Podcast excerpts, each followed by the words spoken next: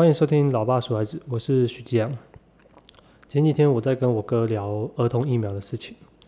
呃，昨天已经确诊一万多个，那我们也都相信说这个数字一定会上去，那一定会很快的上去。呃，所以我们在讨论儿童疫苗的时候，我们也都各自有各自的立场啦。因为他就觉得说，儿，嗯，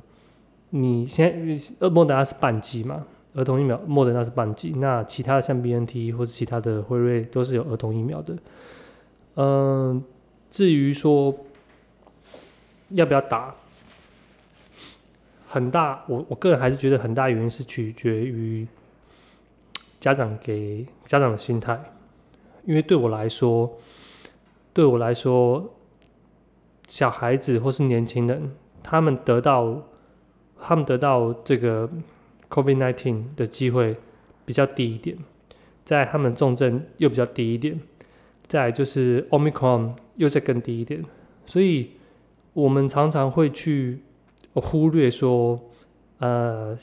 就是小朋友他们对于本身对于这些的抵抗力，到底他们的状况是怎么样？因为因为从一开始的那个 Delta，呃不是一开始好像不是 Delta，反正就是之后的 Delta，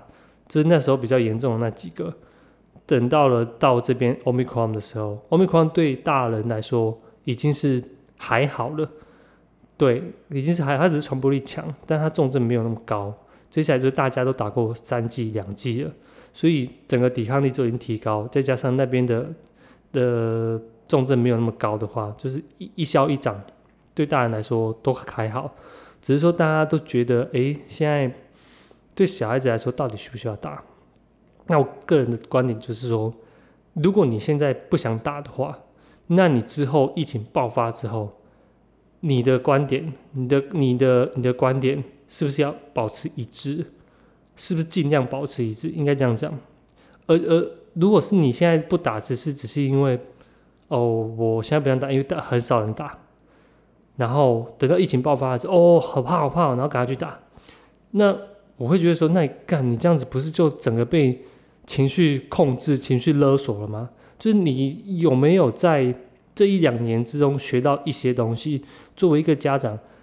你开始应该要有一些，譬如说数据分析的东西，譬如说比例的问题，譬如说情绪控管的问题。我觉得这一两年来说，COVID 让我们应该要学到一些东西，在整个的社会的氛围上面，一直都会跟你讲不好的事情。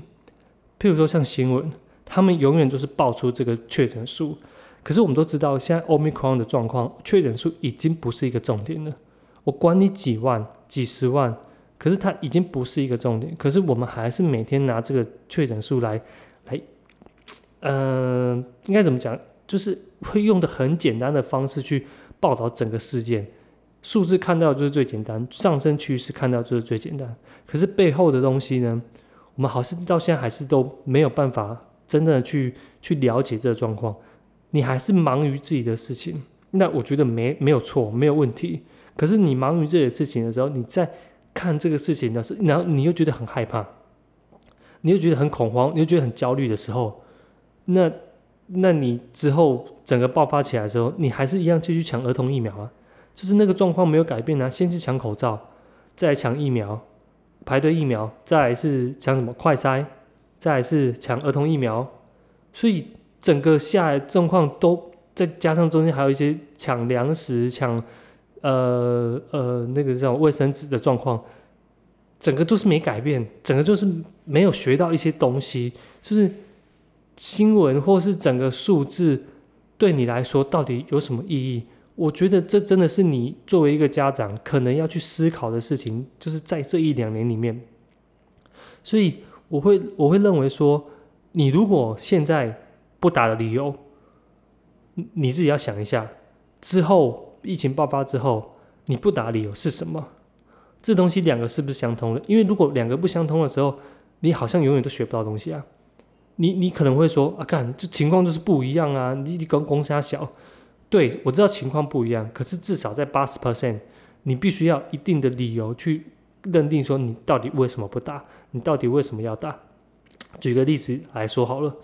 有很多朋友，比如说我哥还是其他朋友，或是一些比较年轻的长辈，你看比较年老的长辈，都是之前都是为了政治因素没有打这个东西，那后来发现他们都去打了，给他戏啊，就是情绪控管或者是死亡威胁在你面前，这些政治因素根本就不值得一提，所以你如果要用这些政治因素，然后去左右影响你自己的判断能力的时候，嗯，这是真的是一个很可怜的事情，这真的是一个很可怜的事情。我们最后问的这些人，到最后也都打了。那我我不知道他们政治因素到底是什么，呃，我也是很好猜啦。我猜我猜也是很好猜。我没有跟这些人面谈过，对，呃，那个呃面对面聊过，但我知道政治因素很好猜，因为它够简单，真的是因为够简单，所以。呃，后来的状况，我们也可以很很明显的知道，你有打过三剂，有打过两剂的，你面对这个状况的时候，就是会比较，就是就是会比较轻嘛，就是你重症的机会就比较低呀。那你现在因为这个状况，因为这个之前的，譬如说我们说的政治因素，或是你个人的一些。什么观点什么之类的，OK，无所谓。好，这是你自己要去承担的风险，这绝对是你自己要去承担的风险。只是你要去判断，说我这个承担的风险，跟我之后我如果得病之后所付出的代价，到底哪一个权衡，哪一个是 OK 的？我们常常讲说，做什么选择都无所谓，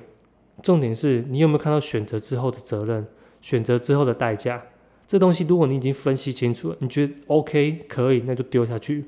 就跟投资一样。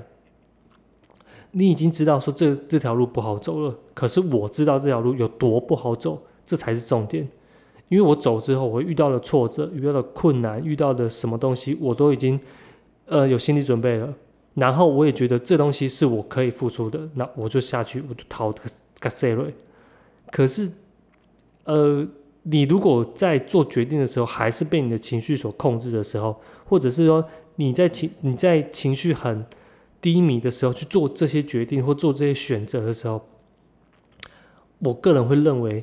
那你之后也不是很好过了。你之后也不是很好过，因为你没有在整个做选择的决定时候，你去呃，我们我常我不喜欢讲很理性分析啊，因为我个人认为每一个人都觉得是理性的，包括我现在在讲。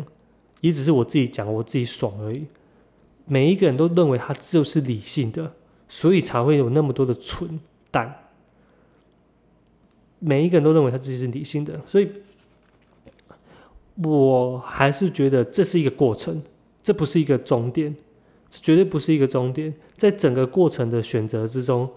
你必须要付出一些代价，或是你必须要付出一些责任。那这些责任就是你之前在选择之前。你就要去判断、去分析，然后这状况 OK，我可以承担，然后你就做，或是选择不打，或是选择打。这、这、这样子，在整个的循环的过程之中，你才会得到一点成长，你才会得到一点进步。虽然整个过程一定是很坎坷的、曲很很曲折的，所以哦，还是一样啊。你没有动脑，你没有去有自己的想法的时候。你永远都没有办法学到东西，你永远都只能跟着别人走，你永远都只能，呃，去排队，你永远只不知道自己想什么，要什么。好，那就是我那时候跟我哥分享的一些状况。那我不知道他同不同意啊？因为其实我自己的想法会偏向比较，比较人生哲学的。部分，因为我也觉得你，你有一点自己的想法，有点自己的人生哲学，在面对一些困难或者挫折的时候，你有一个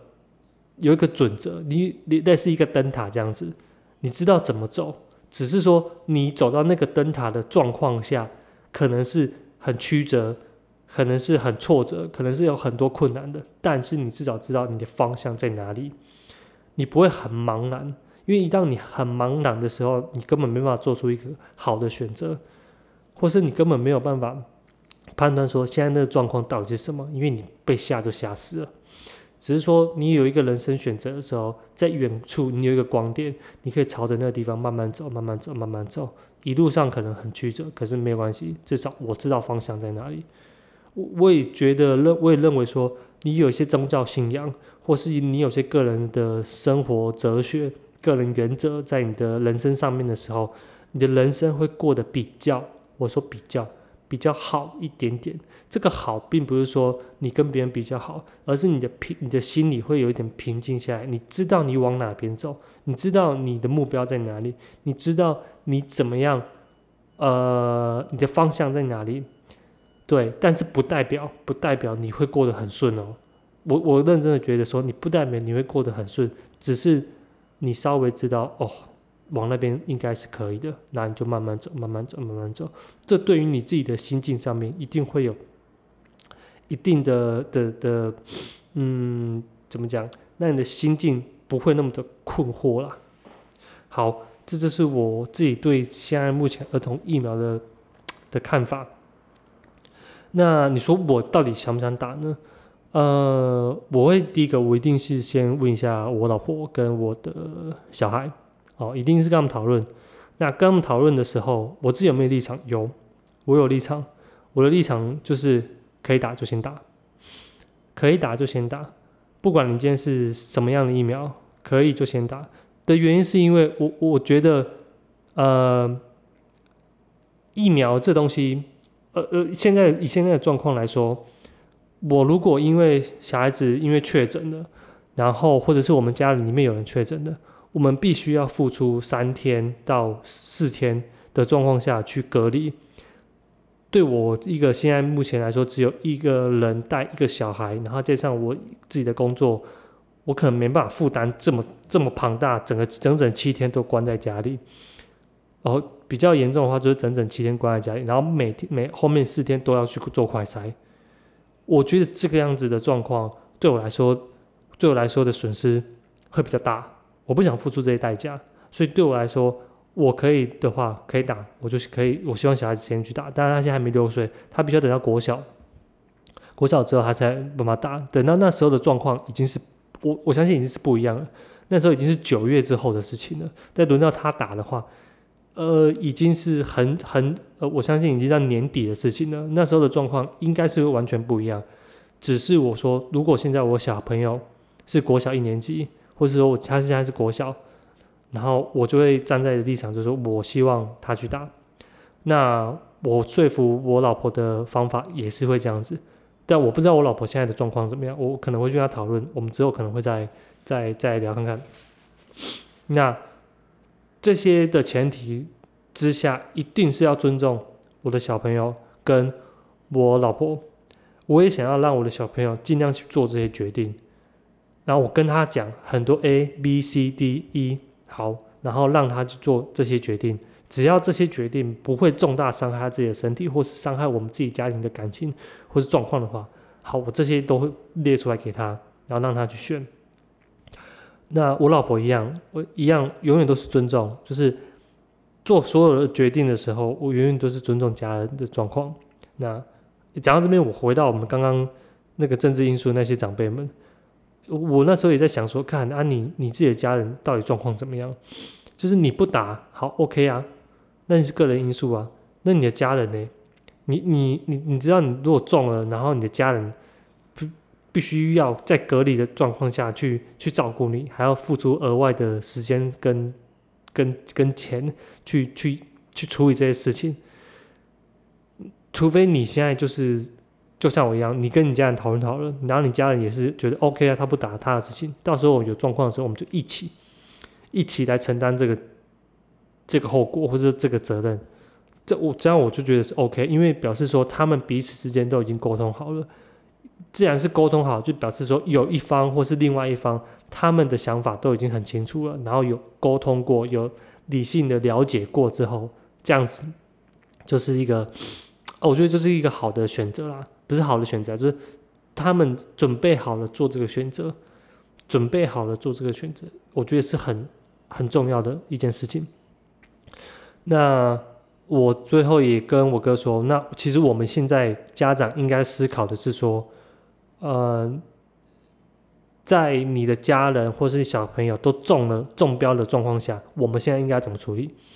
我们现在应该怎么处理？譬如说，你买一些东西在家里，譬如说你学校的安排，譬如说你小孩子的安排，你家长其他人的安排，到底要怎么做？这东西是我们必须要准备好的。我常常也跟不不管是我老婆或是跟其他人说，呃，焦虑对真的很难过。可是对我来说，解决焦虑的方法就是赶快行动，赶快行动。你可以做一些事情，你可以我们说那个叫什么？啊，我我也忘记那个怎么做。反正我对我来说，我就觉得我会做一些事情。那我现在假设，我不要假设它会不会发生，我假设它已经发生了，我应该怎么做？我怎么样做可以是最好的？对，所以对我来说，我现在要准备的，或是说对小就家长来说，现在准备的应该就是你的你的整个社会上其实都已经是几十万人在确诊了，几十万人在确诊的时候，你不可以再有那个侥幸说哦你不会中，不会啊，不会什么不会中的，都有可能会中，你不会中，你旁边人有可能会中，你朋友也都会中，所以你就假设他就是会中。有一天你就是会中，那中了之后，你现在到底应该怎么做？然后你开始在想这些事情的时候，你默默还是去关心说，到底什么样、怎么样做才对你是最好，或者对你的家人，或者对你的朋友、对你的工作才是最好的。所以，我们常常说，公司已经慢慢学会了 work from home 是慢慢的一个趋势，所以没有必要就不要去上班。公司学会了，那我们家长到底学会了吗？小孩子他没有办法去上课，那他的线上教学，或者说他在家里面的一些状况，到底要怎么处理？我我个人认为，这对家长来说是一个又是一个很大的负担呢，并不是每一个人都可以像我们，或者像像我这样子，在家里现在还可以爽爽在那边录音干嘛？有的没有的。我知道很多的家长他也是忙于工作，从早到晚，从早到晚，从早再到晚，所以他们可能会没有时间去。或是没有精神或精力去思考这些事情，都可以理解，真的都可以理解。但我也希望说，有更多的家长，他们可以抛出他们的自己的一些呃呃想法，他们可以抛出一些想法，不要去让整个恐惧占据了你自己。对于呃你要怎么保护你的家人的的的这个的状况，所以呃我还是那一句话，就是。准备了，就是准备，准备好好的面对这个状况，这个一定会过，所以不用太担心，不用太担心，它不是一个非常呃状的严重的状况，呃，你没有必要因为恐惧把自己害得那么惨，然后好好的去分析这个状况到底是什么，然后也可以多跟人家讨论，这就是我对于现在目前状疫情的状况的的的看法，也许下个礼拜。呃，整个状况都不一样，但至少至少，我觉得提出这些想法或思考这些事情，在整个过程的调整之中是非常非常必要的。OK，那今天也没有讲书，所以我就直接先讲一下这个疫苗的事情。呃，好吧，那谢谢收听老爸说孩子，我是徐江，拜拜。